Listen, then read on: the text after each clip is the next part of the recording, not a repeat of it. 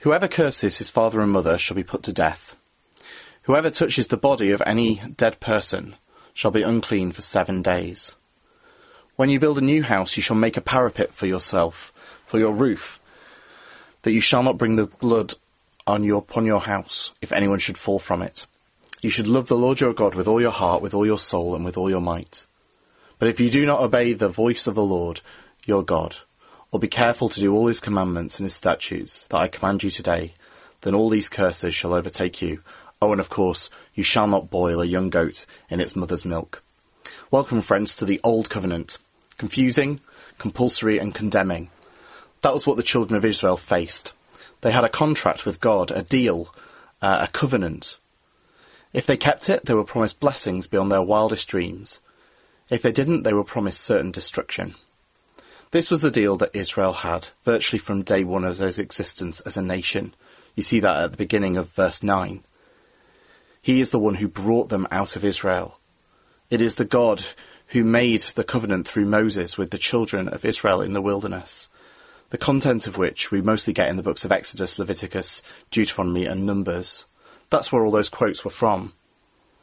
That's where the original readers were from as well. That's what they'd grown up with. This was the matrix, the framework of their relationship with God. It was the life they were also tempted back into.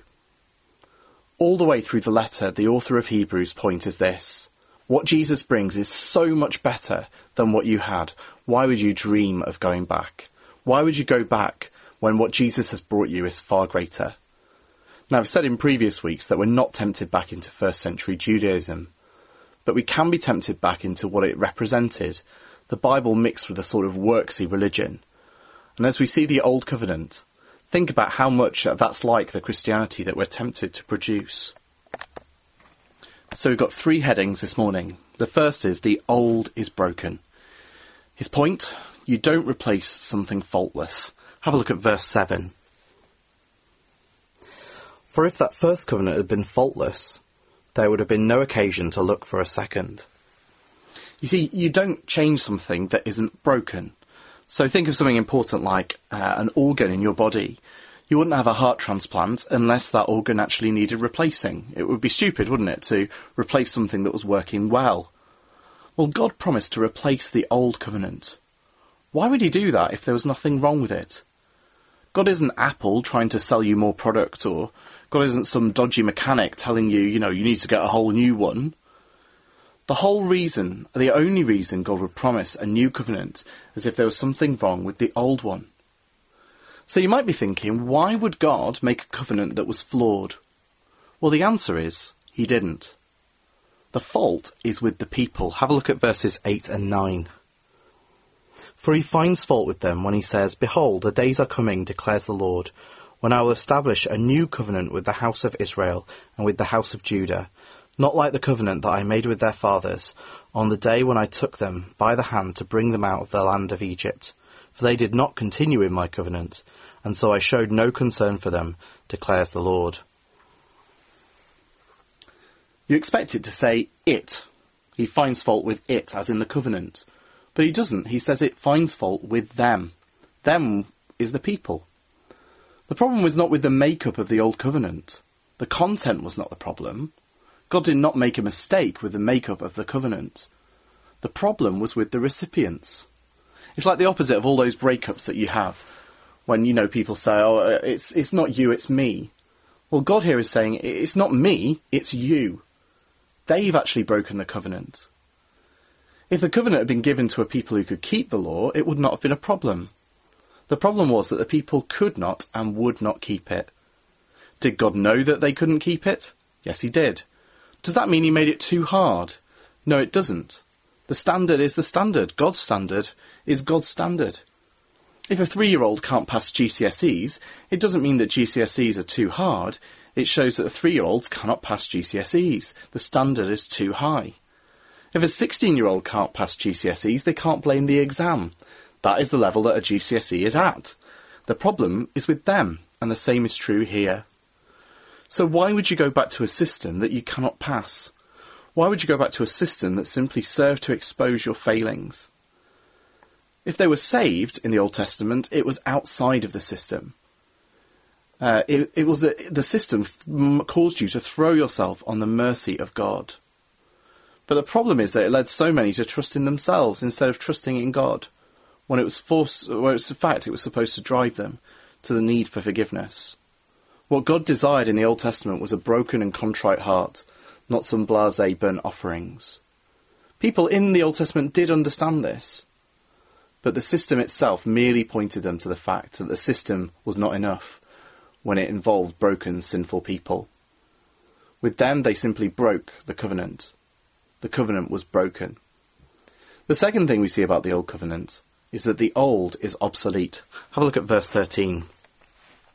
In speaking of a new covenant, he makes the first one obsolete. And what is becoming obsolete and growing old is ready to vanish away. The presence of the new makes the old obsolete.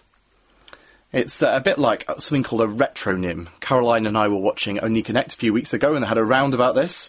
I'd never heard of them before, but it's something that gets its name after it's uh, been around. So, for example, a black and white TV. When it was first out, it just used to be called a TV, but we've called it that retrospectively. Or Elizabeth I. When she was around, she'd just be known as Elizabeth. Or snail mail. We used to just call it post or mail, but now that there's email, we need a name for uh, that as well. As soon as a new one is mentioned, the existing one becomes the old one. Um, and if it's old, then it means that necessarily the next one is on its way, and that one's days are numbered. Think about prime ministers. As soon as Tony Blair, a few years ago, or quite a few years ago, said that he was leaving, then everybody started to look for who his successor was going to be. And he became a lame duck prime minister. From Jeremiah's day, when the new covenant is first mentioned, the old covenant has become a lame duck covenant. It's on the way out. Which is part of his next point. Obsolete things don't hang around. In 1976, VHS was invented. They ruled the roost for nearly 20 years. In 1995, DVDs were first sold, and by 2003, they were outselling VHS. I mean, who buys VHS now? If you go to the 20p shop in Otley, you can buy a stack of them. But the reason there's a stack of them is that nobody's buying them. Who would invest in VHS now, a VHS company, or even a VHS player? No one. It's not got a future. And the same is true with the Old Covenant. Who would go back to the Old Covenant? Who would invest their lives on its terms? No one. If it's on the way out, then there's no point. And the first hearers needed to hear this. Why go back to something that has been superseded by a better covenant? And boy, is the new one better. In fact, the new is awesome. Have a look at verses 10 to 12. For this is the covenant that I will make with the house of Israel after those days, declares the Lord. I will put my laws into their minds and write them on their hearts, and I will be their God, and they shall be my people. And they shall not teach each other one is, each one his neighbour, and each one his brother, saying, Know the Lord. For they shall all know me, from the least of them to the greatest. For I'll be merciful towards their iniquities, and I will remember their sins no more. What makes the new so awesome? Two words. I will. You see it throughout these verses. I will, I will, I will. I will do this. I will make you my people. I will forgive your sin. If the problem with the last one was that the people could not keep the covenant, well, here is one that does not depend on the people. This covenant depends entirely on God's promises. And if it depends on God's promises, then this one cannot be broken. So the old one had promises as well, but it's the difference between uh, a parent saying to a child, I promise, if you pass your exams, I'll take you on holiday. That was the old. But the new one says, I promise when your exams are over, I'll take you on holiday. Both are promises, but the first is conditional, and so can be broken by the recipient. It depends on them passing their exams.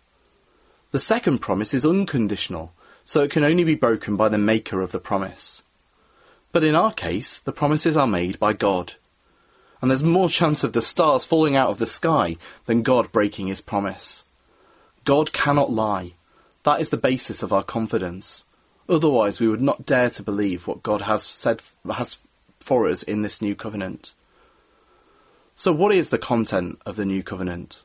Well, the first thing is that the law will be a heart thing. Law will be a heart thing. The old covenant could tell you what to do, but it couldn't make you want to do it. It could show you the right thing, but it couldn't make you want it. The law being written on our hearts and minds is a desire thing. It's not a memory thing, as though we can supernaturally remember all the laws in the Bible. It's not even a conscience thing, automatically knowing what's right because our consciences are still broken. It's a desire thing. It's actually wanting to please God. And it's an ability thing. It's actually being able to please God. It doesn't enable us to keep the law perfectly, but it does enable us to want to. Which law? Uh, is it all the stuff that we were reading at the beginning? Well, we'll come to that a bit later on. But whatever it is referring to is our way to please God, something that the new covenant makes possible. The second thing that we see is that knowing God will be a universal thing. Under the Old Covenant, you were in by virtue of your birth, and some knew God, some didn't. So 1 Samuel 2, verse 12. Now the sons of Eli were worthless men. They did not know the Lord. But everybody under the New Covenant will know God. You see, Eli's sons were even priests and they didn't. But everybody under the New Covenant will know God. In fact, you cannot be under the New Covenant if you don't know God. That's why there'll be no teaching each other, this is how you know God, because if you're in, you already know how to know God. Knowing God isn't about knowing about God, but knowing Him personally. And all people in the New Covenant know God personally. Everyone, great and small, old and young. He will be our God, we will be His people. It speaks of a right relationship with God. If you remember in Hosea, he said, I will not be your God, and you will not be my people. But this is the opposite way round, isn't it? This is a close, loving relationship. And then the final thing that we see that makes the new covenant so awesome is that mercy will be a given thing. God offers mercy. We can forget how massive this is. The old covenant didn't really do mercy. You could be given of, forgiven of some things, unintentional sins, but you couldn't be forgiven under the system for intentional sins. All the old could promise you was judgment but the new offers forgiveness. God will remember our sins no more. Now, it's not forget as though we might remember in the future. I mean, I forget things, forget someone's name, and then it comes back to me at two o'clock in the morning. But that won't happen with God. He has chosen to forget our sins. And just like we struggle to remember and God doesn't, we struggle to not remember when people have done things against us. But God doesn't. If He says He won't, He won't. And it means that God will not hold our sin against us. He doesn't hold grudges with us. He doesn't punish us for our sin.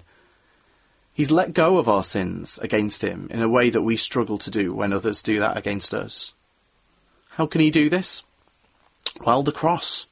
The sacrifice Jesus made as our great high priest. The cross means God can offer mercy and forgiveness. So this is not some bare legal document. This is the fruit of the cross of Christ. This is the new covenant in his blood. We cannot separate all the blessings of the new covenant from the cross, because Christ won those blessings on the cross. Well, so what? Well, a few things for us to take away. The first is that we complete, we can please God. We can please God. There's a school of thought that says that all our righteousnesses are filthy rags. And that is there in the Bible, isn't it? And it's true when we do them without faith. That's true when we do them with our hands and not with our hearts. But under the new covenant, we have the law in our hearts. We can do things that please God. God can look at our actions and be pleased. He can say on the last day, Well done, good and faithful servant. The way that we please God is we do what we do with faith in Christ. Hebrews tells us later on, without faith it is impossible to please God. And we miss the implication the other way round, that with faith it is possible to please Him. God is not constantly looking down from heaven with a frown on his face. He can be pleased with what we are doing.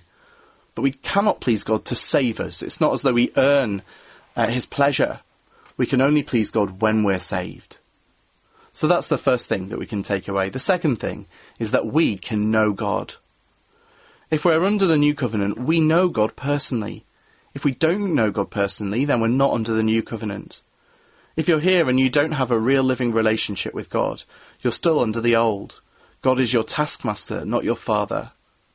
You can know God as your Father through Jesus. Speak to me afterwards if you want to know how. We have also, the third thing, forgiveness of our sins. We forget the joy of this. Imagine living under the old covenant. One intentional sin and that's it, you're a goner. No chance of forgiveness under the legal system. No chance of redemption. In terms of the covenant itself, your life with God is over. Of course, people were forgiven under the old covenant, but only by throwing themselves on the mercy of God, something that functioned outside the terms of the old covenant. But here that forgiveness is built into the system. In other words, forgiveness is the norm. God willingly bestows it upon us. Remember that next time you sin. God can and will forgive you. That's not a reason to sin, but it is a reason not to despair. We have forgiveness of sin. Fourthly, we cannot mess up this covenant. This covenant depends entirely on God's promises. We cannot break it. You cannot break it. We just stand on his promises. His covenant is sure and unbreakable. What a relief. If it depended on me, it would last about 10 seconds at best. But because it depends on God, it is everlasting and unbreakable. How much better than the old, which was broken so often. And lastly, we are not under the Old Testament law.